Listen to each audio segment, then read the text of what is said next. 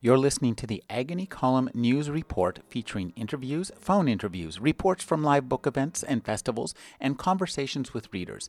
You can find additional news, interviews, book reviews, and more five days a week at the Agony Column website at trashotron.com slash agony.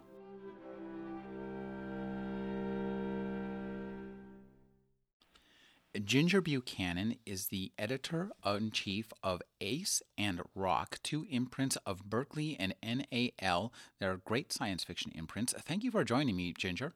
Oh, okay. Ginger, tell us a little bit about your background. How did you become uh, science fiction's top editor? Well, thank you for that. I don't know that I am, but I appreciate the compliment this was actually going into editorial was actually a midlife career change. I was a social worker for 15 years, but I've always been a reader of science fiction and fantasy, and I was a very active part of the fandom of science fiction and fantasy. As a matter of fact, I met my husband through that. So our social circle of friends were people who were other readers, and also there's a very close connection between the professional and reader community in the field. So we also had a lot of friends who were uh, editors and publishers. And essentially, 25 years ago, in fact, 25 years ago in March, I was offered a job as an editor with Ace Books by the then editor in chief, Susan Allison, and I was ready for a midlife career change, so I took it. Susan is still here. She's now editorial director of Berkley. Give us an idea of how things work there at, at ACE. Do you accept unsolicited manuscripts? We do read unsolicited material. That, however, is read by the junior staff members, and as a matter of fact, their preferences for electronic submissions. Mm. Our guidelines are on the Ace Roc web page on the penguin.com website. That's great to know. So we can just eat. That's a lot easier to deal with than uh, you know, packaging together a manuscript and uh, uh, to not to put too fine a point on it, a lot less expensive. Indeed, and it was their preference. Wow, that's uh, great. And since they're the ones who are actually going through the material, we felt, we being uh, Susan and myself, felt that we should bow to what they wanted. now, can you give me an idea of what kind of percentage of that stuff gets that they get gets from them to you? Berkley and NAL are mass market publishers or mass market divisions. Mm-hmm. This is um, mass market paperbacks, then, right? Yes. Okay. Some of what's done is reprint from our hardcover sides. That would be Putnam and Viking. A good deal of what's done in genre is original. Mm-hmm. People get promoted by finding material. Oh, okay. So if somebody, uh, well, if they would they would have a senior staff person read it, mm-hmm. but it would be their acquisition. Oh, okay. So, in fact, my assistant, who's been with us about a, a year, made her first acquisition. It's going to be published January of next year, and Susan Allison's assistant uh, has uh, also made her first acquisition. It's going to be published in October of this year. Now, I have to ask uh, if these people are accepting electronic submissions, do they uh, work in your New York office or oh, do yes. they just work out of your their homes? No, no, no, no. They're, no, we have no uh, off-site editors. So, uh, tell us uh, about uh, the, these two acquisitions that came in over the transom, unsolicited, and were selected for publication by the esteemed Ace Roc Online. Tell us who, who, what, where, when can we see them? One of them, as a matter of fact, it turned out the woman is a published writer. She's done mostly uh, nonfiction, Idiot's Guide kind of thing, mm-hmm. and she has an agent, but her agent doesn't handle fiction. So she just sent uh, her first. It's an urban fantasy. It's called Dead Town, and her name is Nancy Holzner. That's H O L Z N E R, and uh, she just sent it because her agent doesn't handle fiction by and large, and uh, it was sent I don't actually know if it was sent to me or if it was sent to ACE. The uh, junior staff members, I don't read unagented material, neither does Susan. Our our junior people would clear it. Uh, and Cameron uh, read it and thought it was really good, and it is. I mean, it was not a surprise to find out that this woman had written before, uh, but she didn't even say that in her cover letter, and we made a uh, free book offer, I think. Uh, wow. Uh, and it's going to be published, as I said, in January of next year in ACE. tell us a little bit about the process of, of editing this book. Now, once your assistant reads it, uh, who do you take over from there? No, what I was saying is that if a junior staff member makes an acquisition, it's their book. Oh, wow. This, this is the, the way the apprenticeship uh, aspect of publishing, most specifically mass market publishing, although it does happen in hardcover houses too. Uh, the woman here, who is the executive editor in charge of the romance line, started as, as the publisher's assistant, and she was just promoted up through the ranks to her current position. Now, tell me, uh, I know there's been a lot of decimation of, of your ranks recently with the, you know, with the publishing houses. Everybody's kind of collapsing in upon themselves. But there's also been some good news, and I think that the sales of science fiction specifically are are creeping upward, not downward. Science fiction and fantasy, and driven mostly by urban fantasy. We've, as a company, not had any layoffs. Mm. Um, it's a matter of public record, so I'm not saying anything people wouldn't know. The Pearson UK owns Penguin, um, and it's a publicly traded company, so they had to respond to the economic downturn for their stockholders. So their approach to it was to uh, hold raises, to freeze raises. Uh, so for this year, anybody who made over a certain um, salary level didn't get a raise although we did get bonuses because last year was a, a boom rich raise. So that's what they did. They didn't freeze hiring. They didn't lay anybody off. They didn't freeze acquisitions. They they responded by uh, you know controlling raises with the notion that that could be revisited later in the year. And in fact, our first quarter has been stunningly wonderful. Uh, not just because of the science fiction and fantasy, but yes, Ace and Roc are doing probably the best that they've done in decades, largely driven by ur- urban fantasy, but not entirely. Not entirely. Well, well, let's talk a little bit about urban fantasy. What do you think is the appeal, and why is it selling so well now uh, compared to, say, uh, you know, space opera, science fiction, and futuristic, near future, cyberpunkish stuff? What what's the appeal of the urban fantasy? It crosses over into the romance market, and most books in this country are still bought by women. We also publish, Berkley publishes Nora Roberts, who is the best selling author in the country. And I think that's it. I think traditional hard science fiction, I'm not saying women don't read it, they do, but there is a much closer relationship between urban fantasy and paranormal romance. And if you can pull in that romance readership, which is huge, it, it's going to swell your sales numbers. Uh, do you know what Locus is? You probably know what Locus is. Oh yes, yes. Their May issue is all devoted to urban fantasy. Mm-hmm. Yeah, I was I was reading that. Um, so tell me uh, about um, who are the top selling urban fantasy authors in mass market uh, paperback for you guys, and how did these people get to that position? Well, anybody who really, really, really is successful has been moved into hardcover. But I'll back that up one up and say Laurell Hamilton, who has actually, as they say, transcended the genre because she's gone in an area, as Locus puts it. I think Carolyn Cushman said paranormal uh, rom- romantica, but she started as an ace mid-list author. Charlaine Harris is probably the best-selling author in the country at the moment. That was fueled by True Blood, but she was doing really well before then. We also published Jim Butcher, who is the best-selling male writer of urban fantasy. His Harry Dresden series, the last book in that series was in, uh, in April was hardcover was a number one New York Times bestseller. So the mass market originals are I wouldn't say they're the farm team, but they're where the hardcovers of next year or the year after are coming from.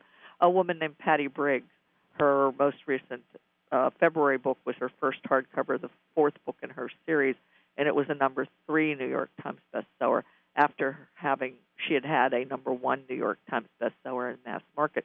So it's the way the lists develop here. Uh, we start people out in mass market for the most part. We occasionally will launch somebody in hardcover, but we start them out in mass market. And as their numbers grow, they move into hardcover. It's not just, by the way, with the science fiction and fantasy imprints. We have a mystery list here, and we have a romance list too. In addition to the the sort of more generic list, does the thrillers, the mystery writers like Robert Parker, who were considered more than mystery writers, and authors like that. Well, I must say that I, I remember in the depths of time getting all these great like mass market paperbacks. I like a good kind of uh, cheesy paperback, and I, I mean, there's something there's some kind of appeal to that, a, a, lack of pretension that still doesn't doesn't certainly doesn't rule out good writing. Good writing is good writing. It doesn't. Well, matter. we do probably more mass market originals than any other uh, science fiction and fantasy imprint. Uh, many of the other imprints, there aren't that many of us. We're a small pond. Many of the other imprints have moved back from that. We haven't. We just got a military science fiction writer, very classic, old-fashioned, in the best sense of the word. The the author, in fact, is a military guy. Mass market paperback on the Times list, just from growth. So we aren't just confined to our successes in urban fantasy. We have a author named Steve Stirling, S.M. Stirling, who does alternate history, uh, yeah, is a very popular good. subcategory in science fiction. And he's going to be on the Times list this year. I mean, he's just every every hardcover has gone higher, and this is the one that's going to make it. So it's not just science fiction; it's not just the urban fantasy here. Ace, you probably know this because I gather you're not a novice or uh, not uh, uninformed about the field. ACE was founded in 1953 by Donald Wollheim. It's the oldest continuing science fiction and fantasy imprint in the business.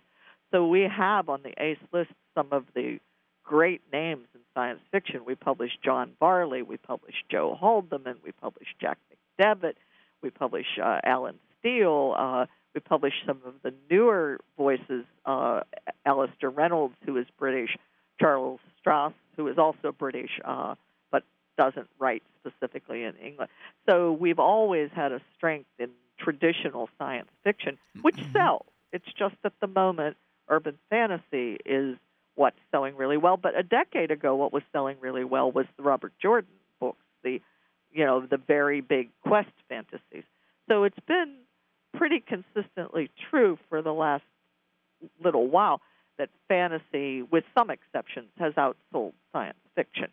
Uh, those exceptions are uh, tie-in kinds of things and uh, authors who are not uh, Neal who's not published as a genre writer, uh, Bill Gibson, who we publish, who isn't published as a genre writer. They sell remarkably well, but its fantasy has been pretty much the the meat and potatoes for you know going on 20 years now. It's just the kind of fantasy has moved from the very the quest fantasy, the large male-driven actually quest fantasy, to the urban fantasy, which was much more female-driven almost all the protagonists are women, and there's almost all written by women. You know, I can't help but think that uh, the success of the TV series Buffy the Vampire Slayer has oh, a, yes. lot to do with that. If you have the issue of Locus, I have an essay in there. It was a combination of Buffy and actually Laurell Hamilton. Mm. Now, I, have always found Laurell Hamilton to have it, her stuff really verges goes I think beyond romance into uh, a lot more explicit sexual material. If you read the earlier books, mm-hmm. that wasn't the case. No, yeah, the earlier books I, I found quite uh, uh, delightful, kind of uh, uh, fun noir uh, touch to them. They really... Laurell's just doing a different thing now, and it has a big, big, big audience. But the earlier books were very much in the would would very much come under the umbrella of what is defined as urban fantasy these days. Now, could you talk about any authors that you think who are prepared to make that next big, big leap? A woman named Ilona Andrews, whose last mass market original in April of this year made the Times extended, or not, no, made the Times printed list. What, what, what was that book? I think it was Magic Strikes was mm. this year. It was the third book in her series. Mm-hmm. Urban fantasy set in Atlanta. She's definitely on the on the upswing. Um, a woman named Devon Monk, who is published on the Roc list. Devon is just two books into her series, but it's moving really well. They're on the on the growth pattern. We pu- we publish a lot of them. It's like trying to pick your favorite child. I work with an author named Chris Green, Chris Marie Green, who's been doing a series in trade paperback that's been growing. Uh, she was a romance writer who moved to urban fantasy. I work with another author named Julie Kenner, who did the same thing. She was a romance writer. There's a certain freedom in writing urban fantasy. There aren't as many uh, conventions that have to be rules that have to be followed. Charlaine Harris has a really interesting uh, essay in the. Charlaine comes out of mystery, but in the uh, in that Locus issue about you know all the rules that you had to follow when you were writing category mysteries. One of which was never kill the cat, and she said she finds urban fantasy much more freeing. Not that she's killed any cats, but she could if she wanted to. now, you were talking about somebody who's in trade paperback. I find that a really interesting format because it's a, a lot more affordable and actually a little bit easier to store than hardcover. Yet it does offer those of us with a challenged eyesight slightly larger print than mass market. Could you talk about the place of, you know, talk about some of the marketing aspects of, you know, visually presenting some of these uh, books in terms of the the cover art and, and just, you know, uh, what's the what's the, who tosses the coin that says mass market paperback or trade paperback? Uh, the scheduling is done. I I do the scheduling. Basically with uh, Ann Sowards, who is uh, uh, executive editor of Ace and Roc. And of course, we run it by Susan. As I said, Susan is editorial director for all of Berkley. What do we decide? How do we decide? That's an interesting question. Um, some things just seem more like trade paperbacks, and then sometimes the trade paperbacks are reprinted into mass, and sometimes the trade paperback authors eventually go into hardcover. There's an author named Kat Richardson, that's mm-hmm. Kat with this uh, K, mm-hmm. who mm-hmm. writes urban fantasy. We launched her in trade paperback. She did extremely well. She's been moved into hardcover. And once you're moved into hardcover, you reprint into mass market. So it's just a matter of getting a feel, balancing the lists, seeing how we feel the material would go. There are almost no outlets now for review for mass market other than online. There's a lot of online stuff. So if you want, if you have something that you want to get review attention for, and it has to be hardcover or trade, that's true again in any genre, not just science fiction or fantasy. So if there's something that we feel for one for any particular reason that we want to get extra review attention, that might be launched in trade. We've launched series in mass market. We've launched series in trade. We have not ever launched an urban fantasy series in hardcover. We've launched other series. I launched a alternate history military science fiction series in hardcover last year that has done extremely well. It's an author named Taylor Anderson, who mm-hmm. is in fact a military historian, and he's going to be a big name, I think. But they just seem to be books that needed to be in hardcover. So it's more just a matter of feel, I think, is is the way to put it. I mean, it's hard to explain. I've been doing this for 25 years, and for 12 or so, Susan for 27 or 28. This is an unusual company. When I say that, I mean the Putnam Berkley side of it, and the people stay here a long time. Mm-hmm. Uh, publishing is known as a business where you get promoted by leaving. That was never particularly true at Putnam Berkley because there was a lot of promotion from within. The president of the mass market division has been here 30 years.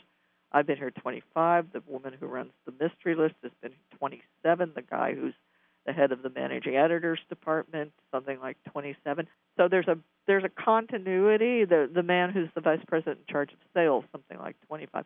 Uh, we've all been working together for a very long time, uh, and in publishing years, an extraordinarily long time. So we have we have a sense, we have a feel, we we can, you know, we have a sense of, of what book they might respond to better in mass market than or in trade or in hardcover because we've been working with the sales department for you know over two decades. So I think it gives us an advantage, oh, perhaps over some other publishing companies where the traditional you get promoted by going somewhere else, and there's nothing wrong with that. By the by, that uh, has been more has been true. So there's more of a churn Mm-hmm. There hasn't been that much of a churn here. We also have a lot of people who leave and come back. So. Well, I can see that it sounds to me like there's a, a, a bit of what I would call woo woo sensibility to, to determine which is, you know, uh, hardcover. It's not just that. It's not just that because this is based on looking at at looking at 25 years of what's been done and mm-hmm. what's worked and where. Sure, yeah, it's the, the result of experience. You've Yeah. developed an intuitive sense for Yeah, how how yeah. to what what's going to work, um, and it also sounds too like the publishing environment there. Uh, that stability has really helped you guys grow. I think it has. I think it definitely has. Uh, if you work that long with people, you can, and they know what you've done and uh, what's been successful. You can take an unknown writer into a meeting and say, "This is the one." You know, you can we can turn this person into the next. You know, uh, and they'll believe you because they have confidence. And again, that's not just Ace and Roc. I mean, the mystery list. The woman has been here 27 years the woman who runs the romance list started as the publisher's assistant, and she's she's had some phenomenal successes. I mean, the paranormal romance list, uh, which is called Sensation, the romance list is called Sensation. It does a lot of paranormal, has a lot of big big names. I mean, uh, Christine Feehan, who is one of the major writers in, in paranormal romance, is our author, number one New York Times best-selling writer, uh, and some new people. Uh, uh, so that editor, her name is Cindy Hwang. Again, if she says to the sales force, "This is one that's going to work," they know that she knows what she's talking about. So You know, it sounds to me like uh, um, genre fictions, in particular, this kind of urban fantasy, uh, paranormal romance, has essentially conquered the publishing world. not really, because I mean, there's still a lot of major uh, thriller writers, most of whom are men. Hmm. Uh, there are, and most of those books are written by men, not all. And our mystery list uh, is is geared toward craft cozies, and out and other companies have the the Dennis Lehanes and the Michael Con- Conleys.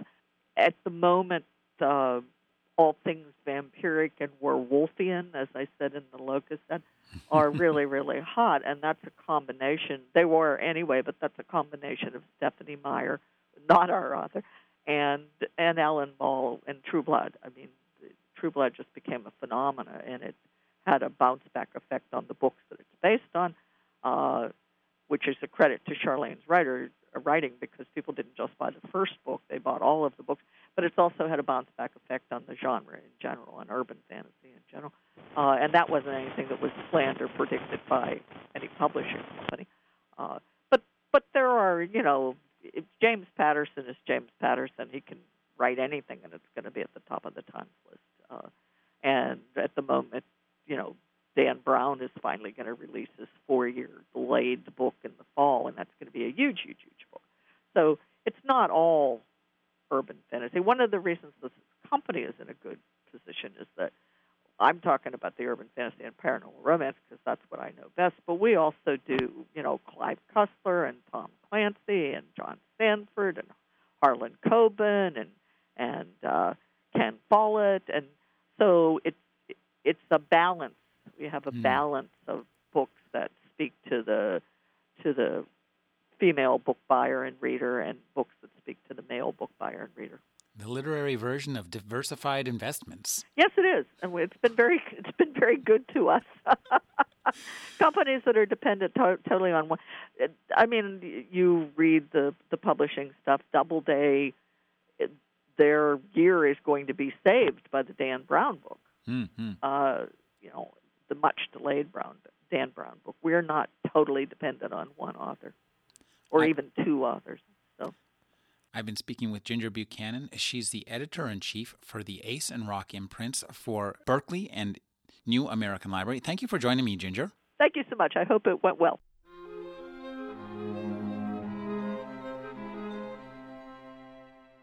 You're listening to the Agony Column News Report featuring interviews, phone interviews, reports from live book events and festivals, and conversations with readers. You can find additional news, interviews, book reviews, and more five days a week at the Agony Column website at trashotron.com slash agony.